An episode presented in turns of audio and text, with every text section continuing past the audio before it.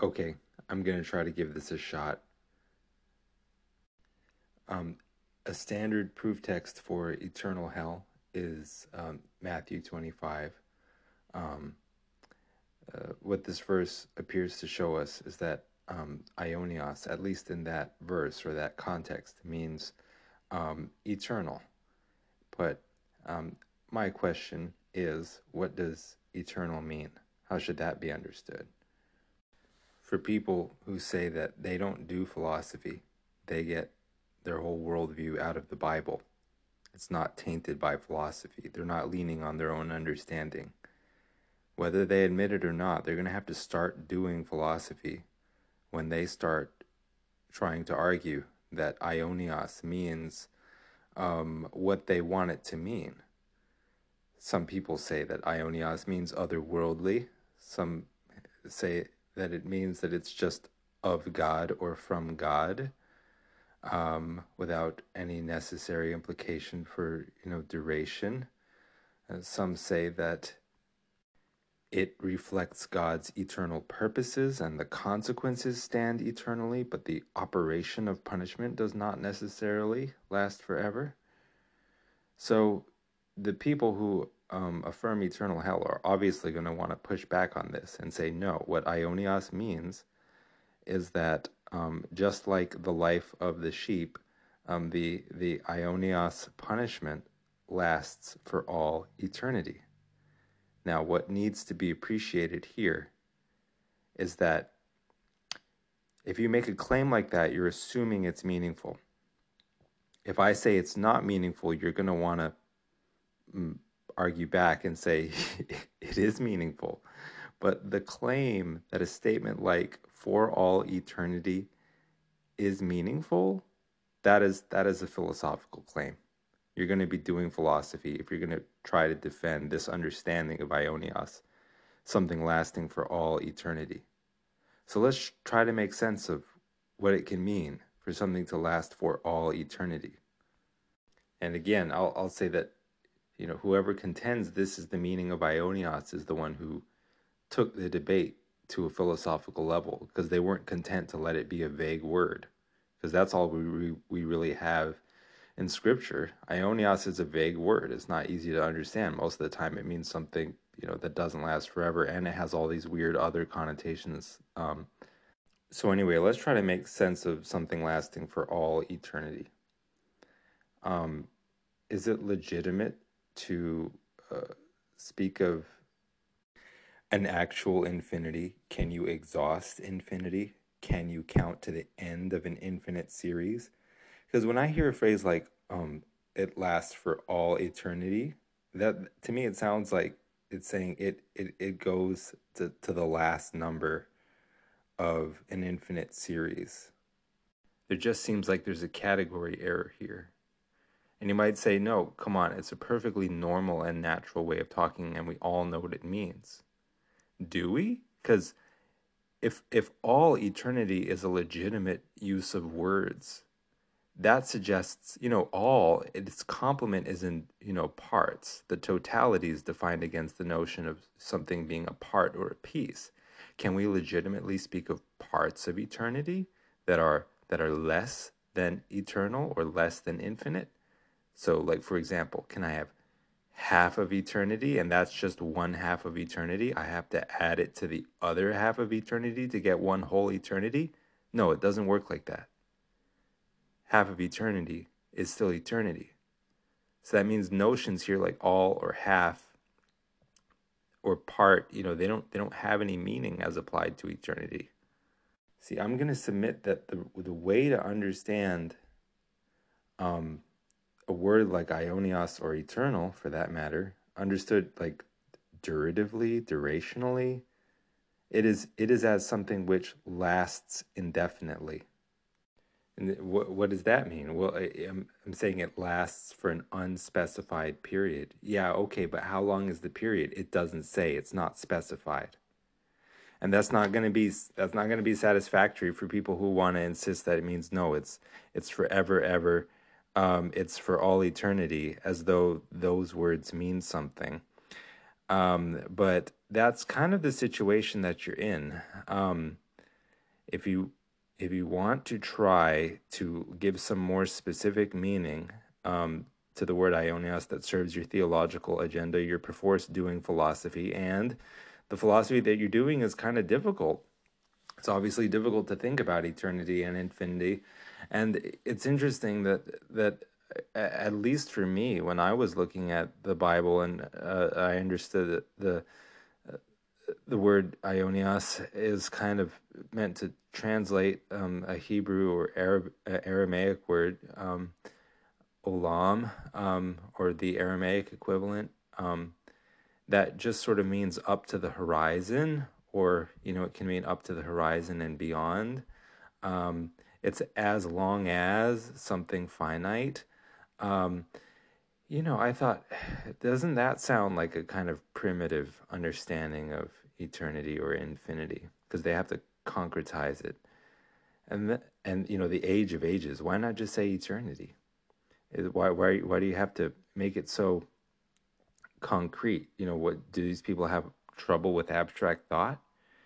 And upon delving into it, I realized that they have a, the more sophisticated understanding because they realize um, the way in which um, eternity is is some kind of like repeating operation of quantification.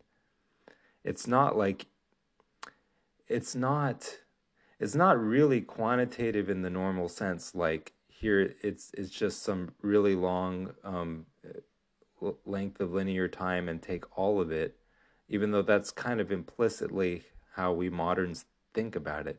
I mean, it it is ultimately more qualitative. It gets more into the nature of like you know the the present moment, like the present as such. You can't durate it. You can't measure it. Not as such. Not as what it is. Um, if you try to measure it, you're already measuring it as the past, something that it isn't. And um, it's interesting that that the Bible okay, let me put it like this. See, the, the person who's who's insisting that hell has to last forever, ever, ever, um, can say to me, well, if you don't think that aionios means that, then what word do we have to describe, um, you know, the eternity of God's life? And I think that the Bible has a very sophisticated um, answer to that question. I think it's in Exodus three fourteen, um, in which um, God says, um, I am that I am, Ehyeh Asher Ehyeh. Or I've heard it said, it's I will become what I will become, because um, it's imperfective. Um, it's a very interesting phrase, and it definitely gets at the the eternal nature of the present moment as such, and, and this sort of impossibility of measuring it against anything other than uh, uh, it itself. So it, now the um, the the eternal hell person can come back and say, "Well, what verse do you have that says we ever have the life of God?" Um, probably all of John's gospel is the answer to that. Um, if I'm going to name specific verses, John 5:26, John 14:6, John 20:31. Let's look at John 5:26. For as the Father has life in himself, so he has granted the Son also to have life in himself, and he has given him authority to judge because he is the Son of man. Here's John 14:6. Jesus saith unto him, I am the way, the truth, and the life. No man cometh unto the Father but by me. And then um, in John 20, 31, um, but these are written that you may believe that Jesus is the Messiah, the Son of God, and that by believing you may have life in his name.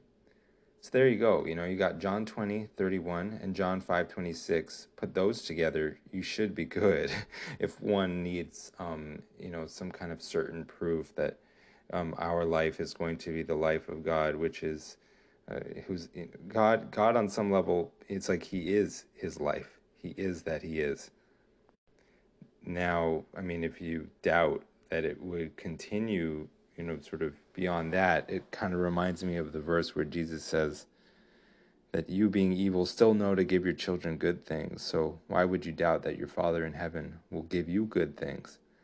Um, it's not just because Um, the, the word aionios doesn't mean some unintelligible um, for all eternity meaning um, that um, we don't have a promise of eternal life. There's other verses. 1 Corinthians 15 46, um, you know, that something like the perishable seed that is sown is, is raised imperishable. It's like you, you get a resurrection body that's imperishable. But wait, you know, the flames are described as unquenchable. So if what is unquenchable um, can be quenched, then what if the resurrection body can perish? Um, again, I would say that the the understanding of, of eternity that is that is given um, in the Bible, which is kind of inherently indefinite, um, is the correct one, and there's no alternative to that. If you say something is endless, what you really mean is it's it's endless over some specified period. You're saying it lasted as long as this, you know, and longer. And so you've got some kind of finite measurement thereby. But as to what's beyond that length is not known.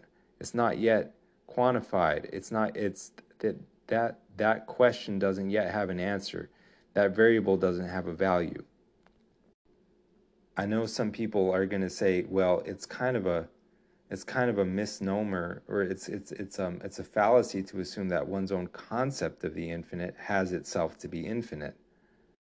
Like my concept all eternity that can be a finite concept um, but still refer you know to to something infinite.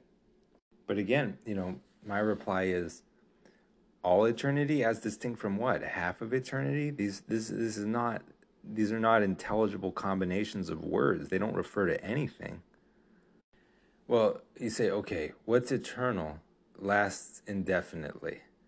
Well, but but you're also saying that you're implying that something indefinite um, can end, um, if not in this frame um, or age that we are considering. It can perhaps end in the one beyond it um, which we have not yet considered. And there's something tricky here, you know, something that reminds me of Hegel's phrase that to know the limit as the limit is already to be beyond the limit. The, and, and the the fact that um, eternity or some anything infinite is is only what it's it's always becoming. It's it's kind of it's kind of alternating. There's there's um a closing down and there's an opening up. There's a limit that's set, and that creates a wider territory beyond the limit that then has to be expand. That then has to, you know, it expands and then it has to be, um, it has to be um, uh, uh, stopped or limited, and that creates, you know, some kind of um, implicit, you know, territory beyond or outside that limit, and so on, and it just goes on forever and ever which is to say it goes on indefinitely, which it's not to say it goes on for all eternity, whatever that means. So again, um, here's the objection: if if some uh, indefinite process can conceivably end, which it can, you know, um, if we have the concept of you know some indefinite process, uh, that that concept admits of the possibility of its ending. That's it's it's logically possible. Um, then that means what?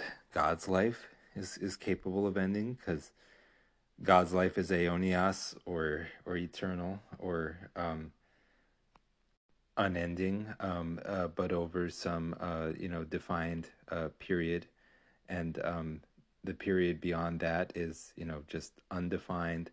Um, and and this is the, these are the strongest um, descriptions that we have for God's life, and even they don't allow him to be um, eh, properly um, necessary in the way that we want him to be. You know, we want we want something that expresses the fact that he exists necessarily. He can't he can't conceivably not exist. Well, you know, that's that's kind of like where I as an idealist come in and say that if God were to cease existing, um, you know, that that would be an event uh, for that event to be real, it would have to be real in somebody's mind. But um, you know, if there were some more ultimate mind in which uh, the demise of God was perceived, that mind would be God. So, in other words, I can imagine um, torment of an indefinite length um, ending, but I can't imagine God ceasing to exist. I know I'm doing philosophy, but you know, whoever takes the debate here, you know, is the one who started it. Um, so no, God's God's existence is logically necessary um, in a way that goes beyond mere um, indefinite um, uh, endurance or perdurance. God's existence is something like the necessary condition for any um, operation of quantification. Or, I mean, in some tricky Chris Langan way that I don't understand or have the vocabulary to explain, it's it's something like a self quantizing, um, self quantizing operation. So, I mean, based on the above, and I can't really see a flaw in it. I, I see more flaws in you know what the other side in this hypothetical debate uh, uh, would have to say. Um, I, you know, if you give me a verse like Matthew 25, I'm going to say it means that um, the goats will be punished for an indefinite period and the, the sheep will have life for an indefinite period. Um, if we're not interpreting it in some other, you know, deeper way, which obviously we should, but you know, it's like it is. It's of it's a it's of it's of um, the age to come. That means it's in the age of ages. Um, it's not that it lasts all the way through the age of ages. That's an incoherent idea. It lasts all of eternity. What it's like? No, it doesn't make sense. Um, it, it it it just means it's it's in it. It means it's of that nature. It means it's of God. It reflects His eternal purposes. Um, you know there are there are much deeper qualitative ways we can understand this word but if one is insisting on you know an attempt to understand it quantitatively i'm going to say it means it lasts for an indefinite period and then they'll say well now you have no basis on which to imagine that the life of believers in jesus christ um, does not end at some point because what if it just ends you know and woe is us because suddenly we built our whole understanding of of um, uh, you know the eternal life of believers. We built it on just one verse, apparently. Um, there aren't other verses, and there's not a whole gospel, um, the Gospel of John, um, you know that that talks about um, our having um, a life in the Son, and the life of the Son is the life of the Father. And notice, interestingly, a lot of the time it's not even called eternal life; it's just called life. It's just Zoe. Um, Zoe, Zoe. You know, I I would submit the way to understand eternal is as um, enduring, or if you like, indefinitely enduring. Um, but it doesn't need to be there. Um, the life of God is understood to be enduring and indefinitely enduring. Um, but the life of God is something, you know, deeper than that and wider than that. Again, it's more in the nature of of of I am that I am. Um, and John's gospel says uh, we have we have the life of God. We have it in, in Jesus by believing in him. I don't think we need to rest it all on one verse, Matthew 25. Should we downplay the warning that Matthew 25 represents? No. Um, if if what it's saying about hell is that it lasts for an indefinite period, which again is not the right way to look at it, but if you insist on looking at it quantitatively, um, then I think that's the most we can say that it says. Um, uh, is that not dire enough? I mean, hell is, um, it's it's by definition the worst thing that can happen to you, and you should avoid it at all costs. Um, it it it doesn't matter if um, we can uh, say of it that it lasts for all eternity, or if we can only say that it lasts an indefinite period, um, that really shouldn't affect your willingness to risk going there. Um, it's by definition the worst thing that can happen to you. You should avoid it at all costs. I don't know how to make it any simpler than that. Okay, hopefully you've enjoyed this sort of short um, ramble on Matthew 25, and I'm sorry if it was um, somewhat cranky. Uh, um, maybe I woke up on the wrong side of the bed. Um, so um, thanks for listening. Um, I'll catch you later. Bye. Oh, well, look, I, I signed off the episode, but there was another sort of key objection that I didn't address. It's it's like, why would you, um, Cal, uh, me, um, why why would you think that um, why would you think that the punishment ends but the life doesn't? Why would just why would you think that?